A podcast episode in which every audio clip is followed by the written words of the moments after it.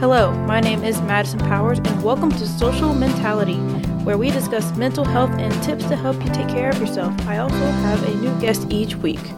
Today, we will talk about the positive effects of social media on mental health. Today, I have Dr. Joe Dennis, the chair of the Mass Communications Department here at Piedmont University, with me.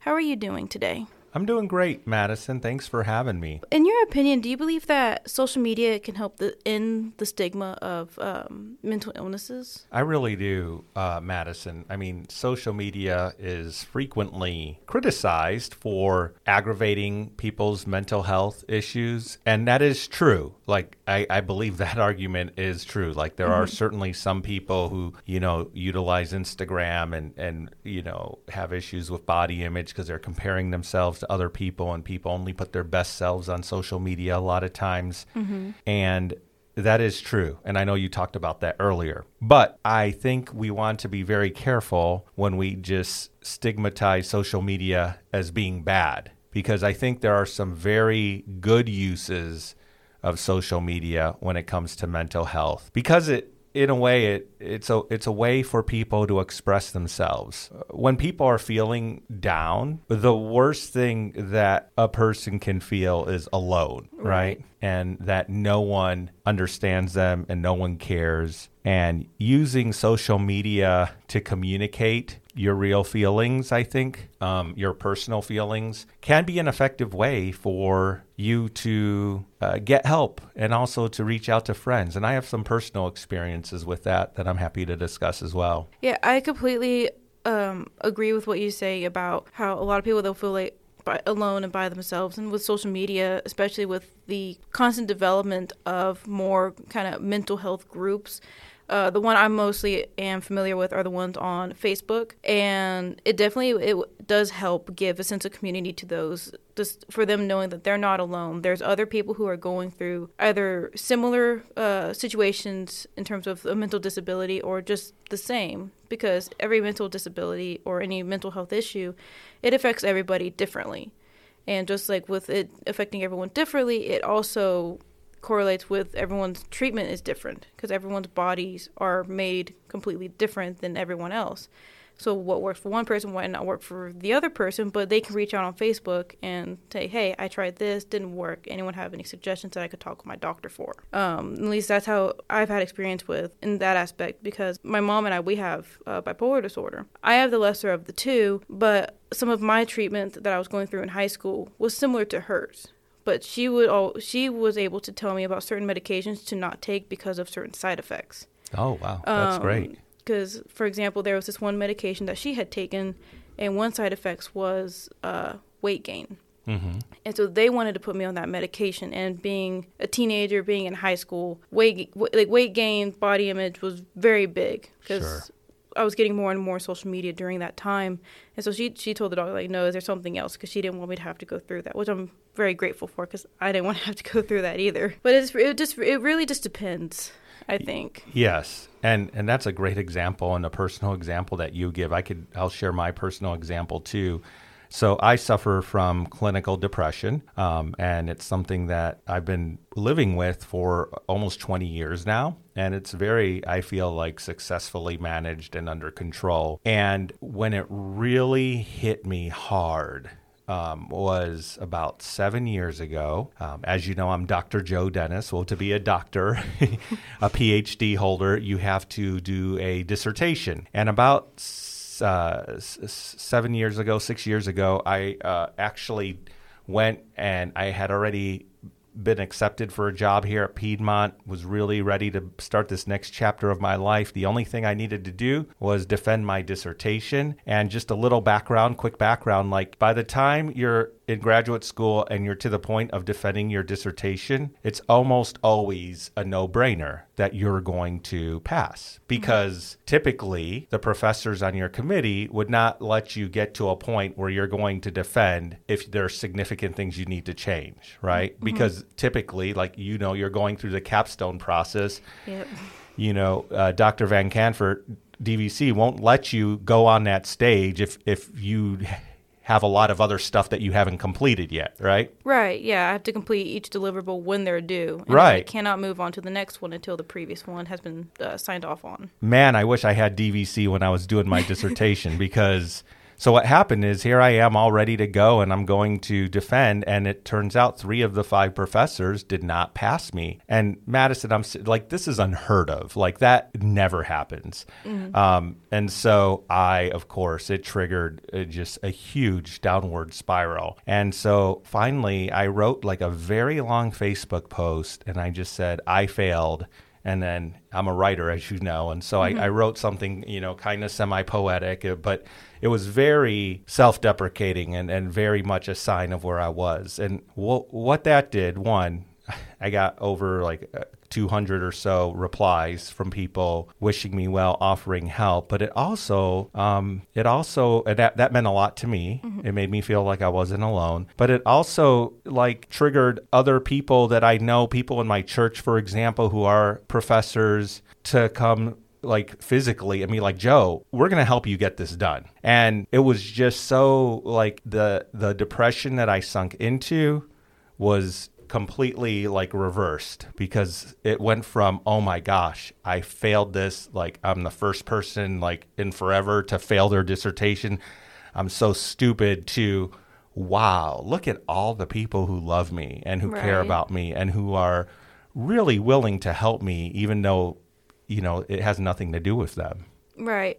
I mean, in a way, it's kind of some. Uh, I have a similar thing is, um, which actually was with my first deliverable, because I had panicked that I wasn't going to get the corrections back because it had taken me a while to actually get it done, just because of what had been going on at home. So finding time to work on it was very hard, and just whenever I sent it in, and you know how DVC can make it very um, stressful mm-hmm. um, so I started I, I started to panic because I was like I was thinking in my head I guess that I would be like the first one to get a like a strike.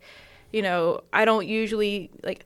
I mean, as you as you know, like I usually get my stuff done early. I try to get it done on time and stuff like that. And you know, I, I reached out with you, and you helped me with that, which just completely just relieved me because I mean I know I'm I wouldn't I know I wasn't the first one that would have gotten like a strike off the first deliverable, but for, I guess for me, just in my self conscious, like that's not how you are. That's not who you are. You know, you get your stuff done. exactly And it was it was a I mean it was a big relief, but it's something similar like okay, so you know my professors care about me. They're not going to let me fail because they know how I am, and it, it helped me. Absolutely. And and you know, social media is just one tool where you can communicate that. And um, it's interesting because you he had asked me to come on this like last week and a couple days ago a memory came up on my Facebook. You know how Facebook has memories Yeah. every day from years past.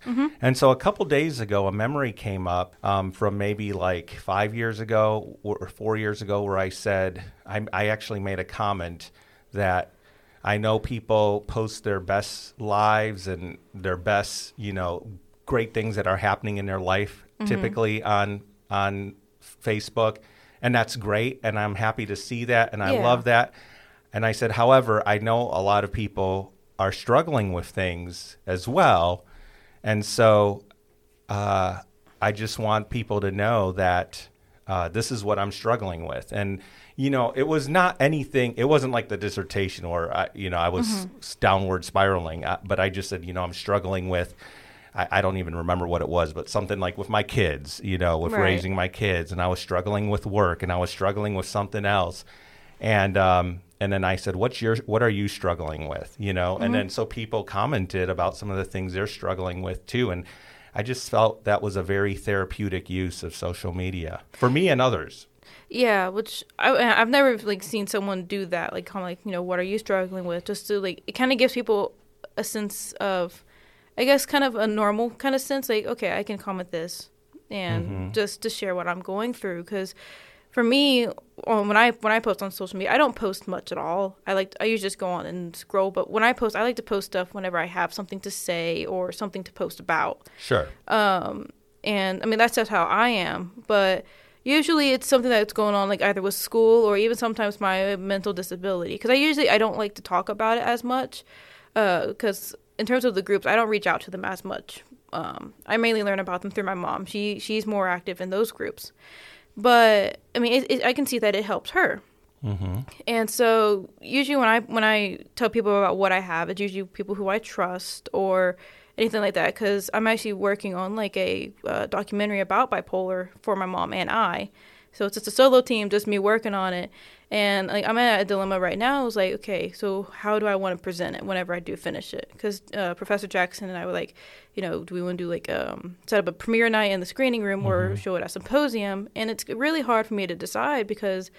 I mean, that's like putting myself out there because yeah. I mean, it'll be advertised on some of the social medias for symposium or anything like that and it's a very personal story. So it's something that I have to take into consideration just because of how much stigma there is around the disorder, which is why I'm making the documentary. It just it gets very hard sure. for the the stigma um, because like I've been in um, the Mac lab and I've heard other students talk about it, describe the weather or describe teachers, other students, and it's really hard because you're like, I like you have to remind yourself they don't know you have it. You know, just stay quiet and mm-hmm. stuff. But yeah. I mean, it, it gets hard. But I think reaching out on social media can be a very big help.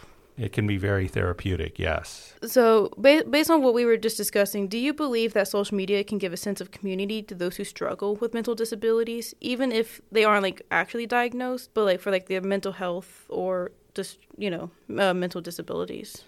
Absolutely. I, I I really try when I am scrolling through social media, you know, and, and whatever pops up on my feed if I see someone that I'm connected with, a friend, a student, uh, a former colleague, whatever, post something that you know indicates that they're struggling with something, I will make sure of it.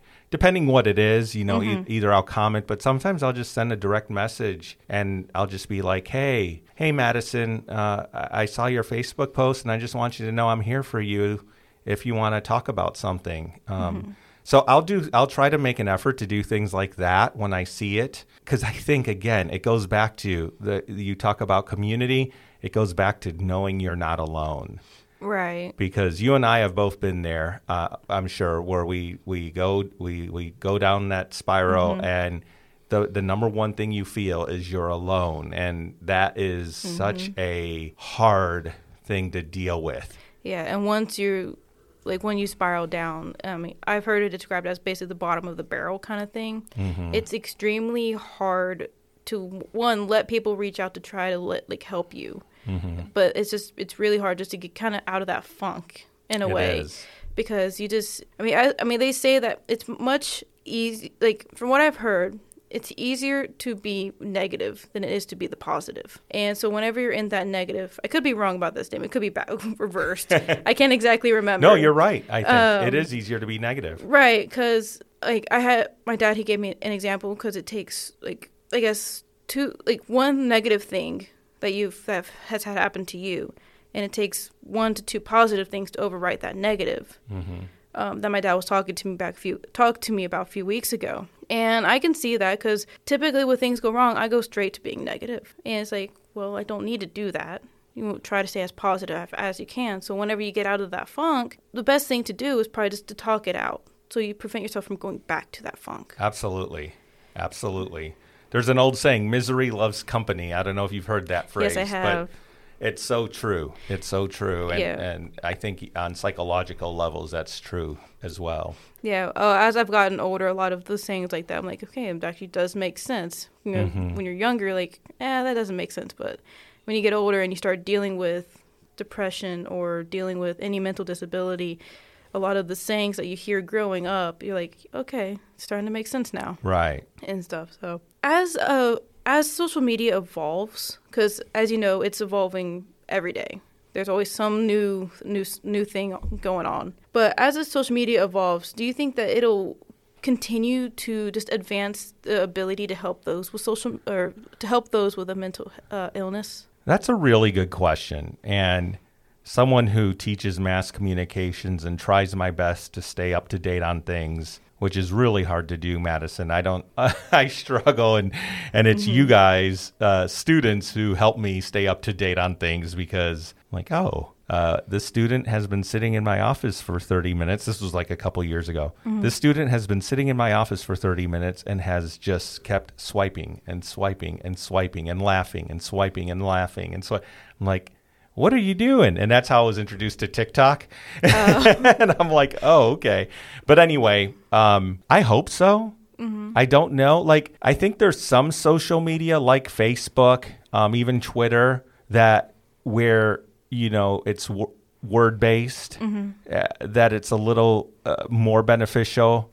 Uh, it's easier to find the benefits of it for mental health um, rather than other social media outlets. Now, that's in terms of someone who is like depressed posting.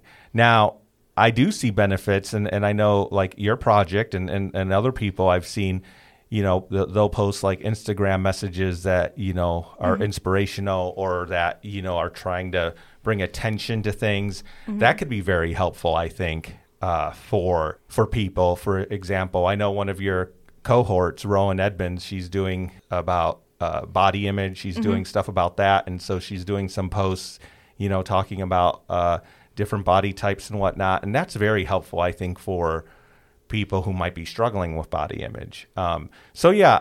I do think there will continue to be ways to utilize social media for good. It's just a little um, confusing as to how that might be.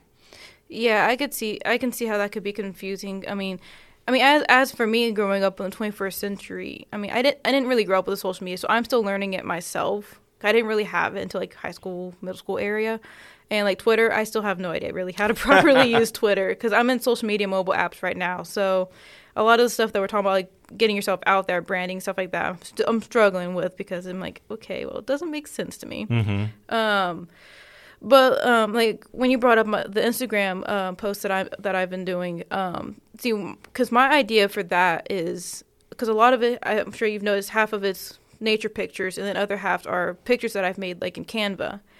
And the reason I've done that is f- with mental disabilities, they talk about doing like nature walks, going out in nature, spending time outside because the fresh air and just going for a walk can help release, um, I think, it's do- Endorphins. and endorphins, Dopamine. Yeah. dopamine, yeah. And so I, I'll go outside and I'll try to find something that would be kind of cool. Like I did a close up picture of the pine cone, or recently I did one of this moss I found on this log because I thought it was really cool. And so I try to, so I try to incorporate nature pictures because I mean, when I see stuff about nature, it makes me feel happy. Like, huh, I'm maybe I can, you know, go there or find something similar. And then with the like the podcast post or the blog post, I try to do Canva to try to incorporate some graphics of the topic. So like with the social media, doing kind of the brain or the mind with what looks like social media post to try to incorporate the two. But that's kind of what I try to do, and then I try to.